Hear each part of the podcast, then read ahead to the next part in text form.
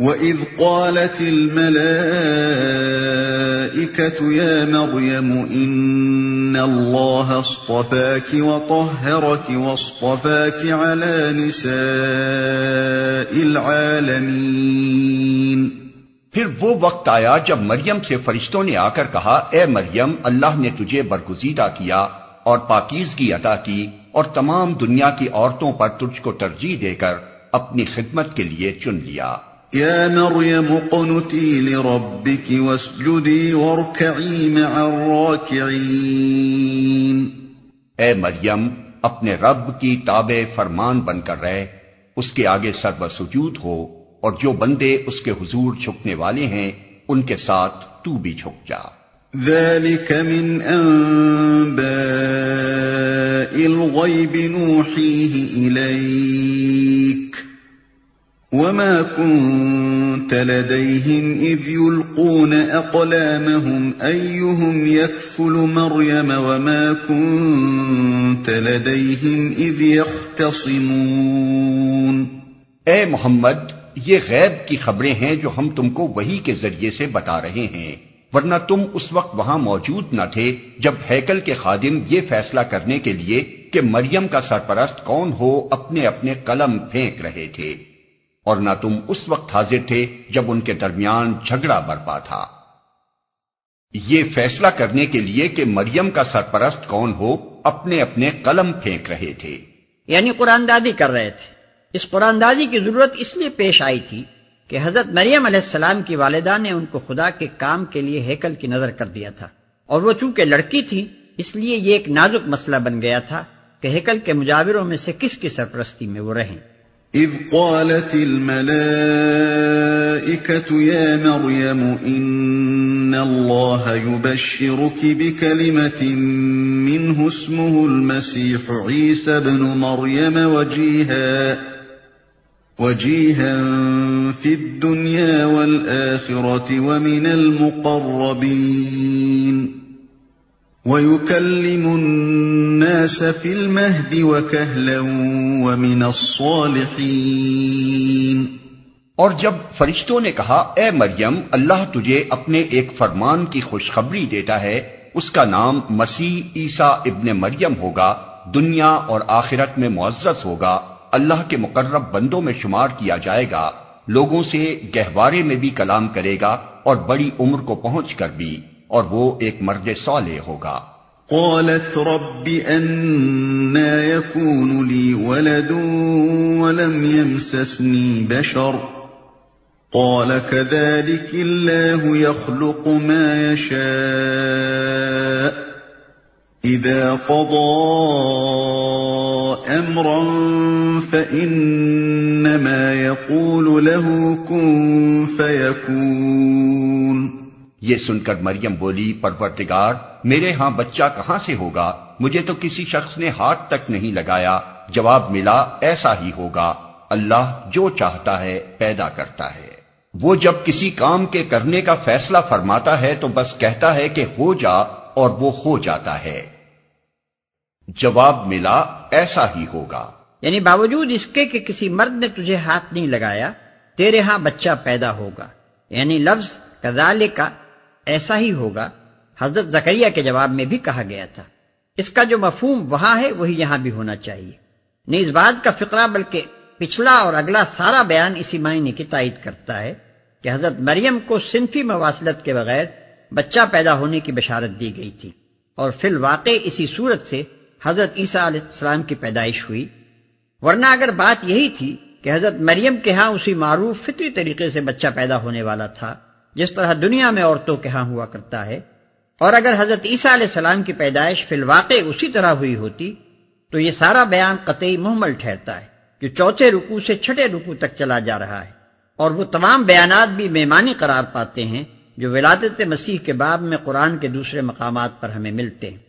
عیسائیوں نے حضرت عیسیٰ علیہ السلام کو الہ اور ابن اللہ اسی وجہ سے سمجھا تھا کہ ان کی پیدائش غیر فطری طور پر بغیر باپ کے ہوئی تھی۔ اور یہودیوں نے حضرت مریم علیہ السلام پر الزام بھی اسی وجہ سے لگایا کہ سب کے سامنے یہ واقعہ پیش آیا تھا کہ ایک لڑکی غیر شادی شدہ تھی اور اس کے ہاں بچہ پیدا ہوا۔ اگر یہ سرے سے واقعہ ہی نہ تھا، تب ان دونوں گروہوں کے خیالات کی تردید میں بس اتنا کہہ دینا بالکل کافی تھا کہ تم لوگ غلط کہتے ہو۔ وہ لڑکی شادی شدہ تھی، فلاں شخص اس کا شوہر تھا اور اسی کے نطفے سے عیسیٰ علیہ السلام پیدا ہوئے تھے۔ یہ مختصر سی دو ٹوک بات کہنے کے بجائے آخر اتنی لمبی تمہیدیں اٹھانے اور پیش در پیچ باتیں کرنے اور صاف صاف وسیع ابن فلاں کہنے کے بجائے، مسیح ابن مریم کہنے کی آخر کیا ضرورت تھی، جس سے بات سلجھنے کے بجائے اور الجھ جائے۔ بس جو لوگ قرآن کو کلام اللہ مانتے ہیں اور پھر مسیح علیہ السلام کے متعلق یہ بھی ثابت کرنے کی کوشش کرتے ہیں کہ ان کی ولادت حسب معمول باپ اور ماں کے اتصال سے ہوئی تھی، وہ دراصل ثابت یہ کرتے ہیں کہ اللہ تعالیٰ اظہار معاف ضبیر اور بیان مدعا کی اتنی قدرت بھی نہیں رکھتا جتنی خود یہ حضرات رکھتے ہیں معذ اللہ۔ ويعلمه الكتاب والحكمة والتوراة والإنجيل ورسولا إلى بني إسرائيل أني قد جئتكم بآية من ربكم ۖ أني قد جئتكم بآية من ربكم أني أخلق لكم من الطين كهيئة الطير فأنفخ فيه فأنفخ فيه فيكون طيرا بإذن الله وأبرئ الأكمه والأبرص وأحيي الموتى بإذن الله وأنبئكم بما تأكلون وما تدخرون في بيوتكم إن في ذلك لآية لكم إن كنتم مؤمنين فرشتوں نے پھر اپنے سلسلہ کلام میں کہا، اور اللہ اسے کتاب اور حکمت کی تعلیم دے گا، تورات اور انجیل کا علم سکھائے گا، اور بنی اسرائیل کی طرف اپنا رسول مقرر کرے گا۔ اور جب وہ بحیثیت رسول بنی اسرائیل کے پاس آیا، تو اس نے کہا، میں تمہارے رب کی طرف سے تمہارے پاس نشانی لے کر آیا ہوں۔ میں تمہارے سامنے مٹی سے پرندے کی صورت کا ایک مجسمہ بناتا ہوں، اور اس میں پھونک مارتا ہوں وہ اللہ کے حکم سے پرندہ بن جاتا ہے۔ میں اللہ کے حکم سے مادرزاد اندھے اور کوڑی کو اچھا کرتا ہوں اور مردے کو زندہ کرتا ہوں۔ میں تمہیں بتاتا ہوں کہ تم کیا کھاتے ہو اور کیا اپنے گھروں میں ذخیرہ کر کے رکھتے ہو۔ اس میں تمہارے لیے کافی نشانی ہے اگر تم ایمان لانے والے ہو۔ یعنی یہ علامات تم کو اس امر کا اطمینان دلانے کے لیے کافی ہیں کہ میں اس خدا کا بھیجا ہوا ہوں جو کائنات کا خالق اور حاکم زی اقتدار ہے۔ بشرطے کہ تم حق کو ماننے کے لیے تیار ہو ہٹ دھرم نہ ہو۔ ومصدقا لما بين يدي من التوراة ولأحل لكم بعض الذي حرم عليكم وجئتكم بآية من ربكم فاتقوا الله وأطيعون۔ اور میں اس تعلیم و ہدایت کی تصدیق کرنے والا بن کر آیا ہوں جو تورات میں سے اس وقت میرے زمانے میں موجود ہے۔ اور اس لیے آیا ہوں کہ تمہارے لیے بعض ان چیزوں کو حلال کر دوں جو تم پر حرام کر دی گئی ہیں۔ دیکھو، میں تمہارے رب کی طرف سے تمہارے پاس نشانی لے کر آیا ہوں۔ لہذا اللہ سے ڈرو اور میری اطاعت کرو۔ جو تورات میں سے اس وقت میرے زمانے میں موجود ہے۔ یعنی یہ میرے فرستادہ خدا ہونے کا ایک اور ثبوت ہے۔ اگر میں اس کی طرف سے بھیجا ہوا نہ ہوتا، بلکہ جھوٹا مدعی ہوتا، تو خود ایک مستقل مذہب کی بنا ڈالتا اور اپنے ان کمالات کے زور پر تمہیں سابق دین سے ہٹا کر اپنے ایجاد کردہ دین کی طرف لانے کی کوشش کرتا۔ لیکن میں تو اسی اصل دین کو مانتا ہوں اور اسی تعلیم کو صحیح قرار دے رہا ہوں جو خدا کی طرف سے اس کے پیغمبر مجھ سے پہلے لائے تھے۔ یہ بات کہ مسیح علیہ السلام وہی دین لے کر آئے تھے جو موسا علیہ السلام اور دوسرے انبیاء نے پیش کیا تھا، رائج الوقت اناجیل میں بھی واضح طور پر ہمیں ملتی ہے۔ مثلا متی کی روایت کے مطابق، پہاڑی کے واز میں مسیح علیہ السلام صاف فرماتے ہیں، یہ نہ سمجھو کہ میں توریت یا نبیوں کی کتابوں کو منسوخ کرنے آیا ہوں۔ منسوخ کرنے نہیں، بلکہ پورا کرنے آیا ہوں۔ باب پانچ، آیت سترہ۔ ایک یہودی عالم نے حضرت بسی سے پوچھا کہ احکام دین میں اولین حکم کون سا ہے؟ جواب میں آپ نے فرمایا، خداوند اپنے خدا سے اپنے سارے دل اور اپنی ساری جان اور اپنی ساری عقل سے محبت رکھ۔ بڑا اور پہلا حکم یہی ہے اور دوسرا اس کے مانند یہ ہے کہ اپنے پڑوسی سے اپنے برابر محبت رکھ۔ انہی دو حکموں پر تمام توریت اور انبیاء کے صحیفوں کا مدار۔ ہے متی باب بائیس، آیت سینتیس تا چالیس۔ پھر حضرت مسیح اپنے شاگردوں سے فرماتے ہیں فقیح اور فریسی موسا کی گدی پر بیٹھے۔ ہیں جو کچھ وہ تمہیں بتائیں وہ سب کرو اور مانو مگر ان کے سے کام نہ کرو کیونکہ وہ کہتے ہیں اور کرتے نہیں۔ متی باب تیئیس آیت دو اور تین۔ بعض ان چیزوں کو حلال کر دوں جو تم پر حرام کر دی گئی ہیں۔ یعنی تمہارے جوہلا کے توہمات تمہارے فقیوں کی قانونی مشگافیوں تمہارے رحبانیت پسند لوگوں کے تشددات اور غیر مسلم قوموں کے غلبہ و تسلط کی بدولت تمہارے ہاں اصل شریعت الہی پر جن قیود کا اضافہ ہو گیا ہے میں ان کو منسوخ کر دوں گا۔ اور تمہارے لیے وہی چیزیں حلال اور وہی حرام قرار دوں گا جنہیں اللہ نے حلال یا حرام کیا ہے۔ ان اللہ ربی و ربکم فاعبدوه هذا صراط مستقیم۔ اللہ میرا رب بھی ہے اور تمہارا رب بھی۔ لہذا تم اسی کی بندگی اختیار کرو، یہی سیدھا راستہ ہے۔ اس سے معلوم ہوا کہ تمام انبیاء علیہ السلام کی طرح حضرت عیسیٰ علیہ السلام کی دعوت کے بھی بنیادی نکات یہی تین تھے۔ ایک یہ کہ اقتدار اعلیٰ جس کے مقابلے میں بندگی کا رویہ اختیار کیا جاتا ہے اور جس کی تعداد پر اخلاق و تمدن کا پورا نظام قائم ہوتا ہے، صرف اللہ کے لیے مختص تسلیم کیا جائے۔ دوسری یہ کہ اس مقتدر اعلیٰ کے نمائندے کی حیثیت سے نبی کے حکم کی اطاعت کی جائے۔ تیسری یہ کہ انسانی زندگی کو حلت و حرمت اور جواز و عدم جواز کی پابندیوں سے جکڑنے والا قانون و ضابطہ صرف اللہ کا ہو، دوسروں کے عائد کردہ قوانین منسوخ کر دیے جائیں۔ بس در حقیقت حضرت عیسیٰ علیہ السلام اور حضرت موسا علیہ السلام اور حضرت محمد صلی اللہ علیہ وسلم اور دوسرے انبیاء کے مشن میں یک سر منہ فرق نہیں ہے۔ جن لوگوں نے مختلف پیغمبروں کے مختلف مشن قرار دیے ہیں اور ان کے درمیان مقصد و نوعیت کے ادوار سے فرق کیا ہے، انہوں نے سخت غلطی کی ہے۔ مالک الملک کی طرف سے اس کی ریت کی طرف جو شخص بھی معمور ہو کر آئے گا، اس کے آنے کا مقصد اس کے سوا اور کچھ ہو سکتا ہی نہیں کہ وہ رعایا کو نافرمانی اور خود مختاری سے روکے اور شرک سے یعنی اس بات سے کہ وہ اقتدار اعلیٰ میں کسی حیثیت سے دوسروں کو مالک الملک کے ساتھ شریک ٹھہرائیں اور اپنی وفاداریوں اور عبادت گزاریوں کو ان میں منقسم کریں۔ منع کریں اور اصل مالک کی خالص بندگی و اطاعت اور پرستاری و وفاداری کی طرف دعوت دے۔ افسوس ہے کہ موجودہ اناجیل میں مسیح علیہ السلام کے مشن کو اس وضاحت کے ساتھ بیان نہیں کیا گیا، جس طرح اوپر قرآن میں پیش کیا گیا ہے۔ تاہم، منتشر طور پر اشارات کی شکل میں وہ تینوں بنیادی نکات ہمیں ان کے اندر ملتے ہیں جو اوپر بیان ہوئے۔ ہیں مثلاً یہ بات کہ مسیح صرف اللہ کی بندگی کے قائل تھے ان کے اس ارشاد سے صاف ظاہر ہوتی ہے۔ تو خداوند اپنے خدا کو سجدہ کر اور صرف اسی کی عبادت کر۔ متی باب چار آئے دس۔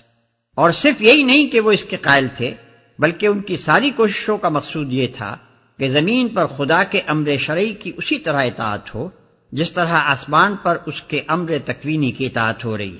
تیری بادشاہی آئے، تیری مرضی جیسی آسمان پر پوری ہوتی ہے، زمین پر بھی ہو۔ متی باب چھ آئے دس۔ پھر یہ بات کہ مسیح علیہ السلام اپنے آپ کو نبی اور آسمانی بادشاہت کے نمائندے کی حیثیت سے پیش کرتے تھے اور اسی حیثیت سے لوگوں کو اپنی اطاعت کی طرف دعوت دیتے تھے، ان کے متعدد اقوال سے معلوم ہوتی ہے۔ انہوں نے جب اپنے وطن ناصرہ سے اپنی دعوت کا آغاز کیا، تو ان کے اپنے ہی بھائی بند اور اہل شہر ان کی مخالفت کے لیے کھڑے ہو گئے۔ اس پر متی مرکز اور لقاتینوں کی متفقہ روایت ہے کہ انہوں نے فرمایا نبی اپ انہوں نے فرمایا نبی اپنے وطن میں مقبول نہیں ہوتا۔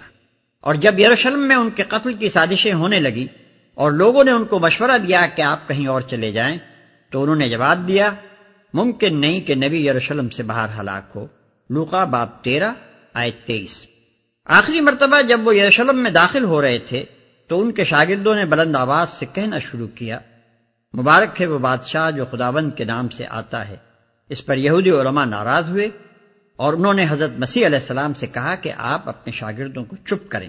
اس پر آپ نے فرمایا، اگر یہ چپ رہیں گے تو پتھر پکار اٹھیں گے۔ لوکا باب انیس، آیت اڑتیس چالیس۔ ایک اور موقع پر آپ نے فرمایا، اے محنت اٹھانے والوں اور بوجھ سے دبے ہوئے لوگوں سب میرے پاس آؤ، میں تم کو آرام دوں گا۔ میرا جوا اپنے اوپر اٹھا لو۔ میرا جوا ملائم ہے اور میرا بوجھ ہلکا۔ متی باب گیارہ آیت اٹھائیس تیس۔ پھر یہ بات کہ مسیح علیہ السلام انسانی ساخت کے قوانین کے بجائے خدائی قانون کے اطاعت کرانا چاہتے تھے، متی اور مرکز کی اس روایت سے صاف طور پر مترشع ہوتی ہے، جس کا خلاصہ یہ ہے کہ یہودی علماء نے اعتراض کیا کہ آپ کے شاگرد بزرگوں کی روایات کے خلاف ہاتھ دھوئے بغیر کھانا کیوں کھا لیتے ہیں؟ اس پر حضرت مسیح نے فرمایا، تم ریاکاروں کی حالت وہی ہے جس پر یسیہ نبی کی زبان سے یہ تانا دیا گیا ہے کہ یہ امت زبان سے تو میری تعظیم کرتی ہے، مگر ان کے دل مجھ سے دور ہیں، کیونکہ یہ انسانی احکام کی تعلیم دیتے ہیں۔ تم لوگ خدا کے حکم کو تو باطل کرتے ہو، اور اپنے گھڑے ہوئے قوانین کو برقرار رکھتے ہو۔ خدا نے تورات میں حکم دیا تھا کہ ماں باپ کی عزت کرو، اور جو کوئی ماں باپ کو برا کہے، وہ جان سے مارا جائے۔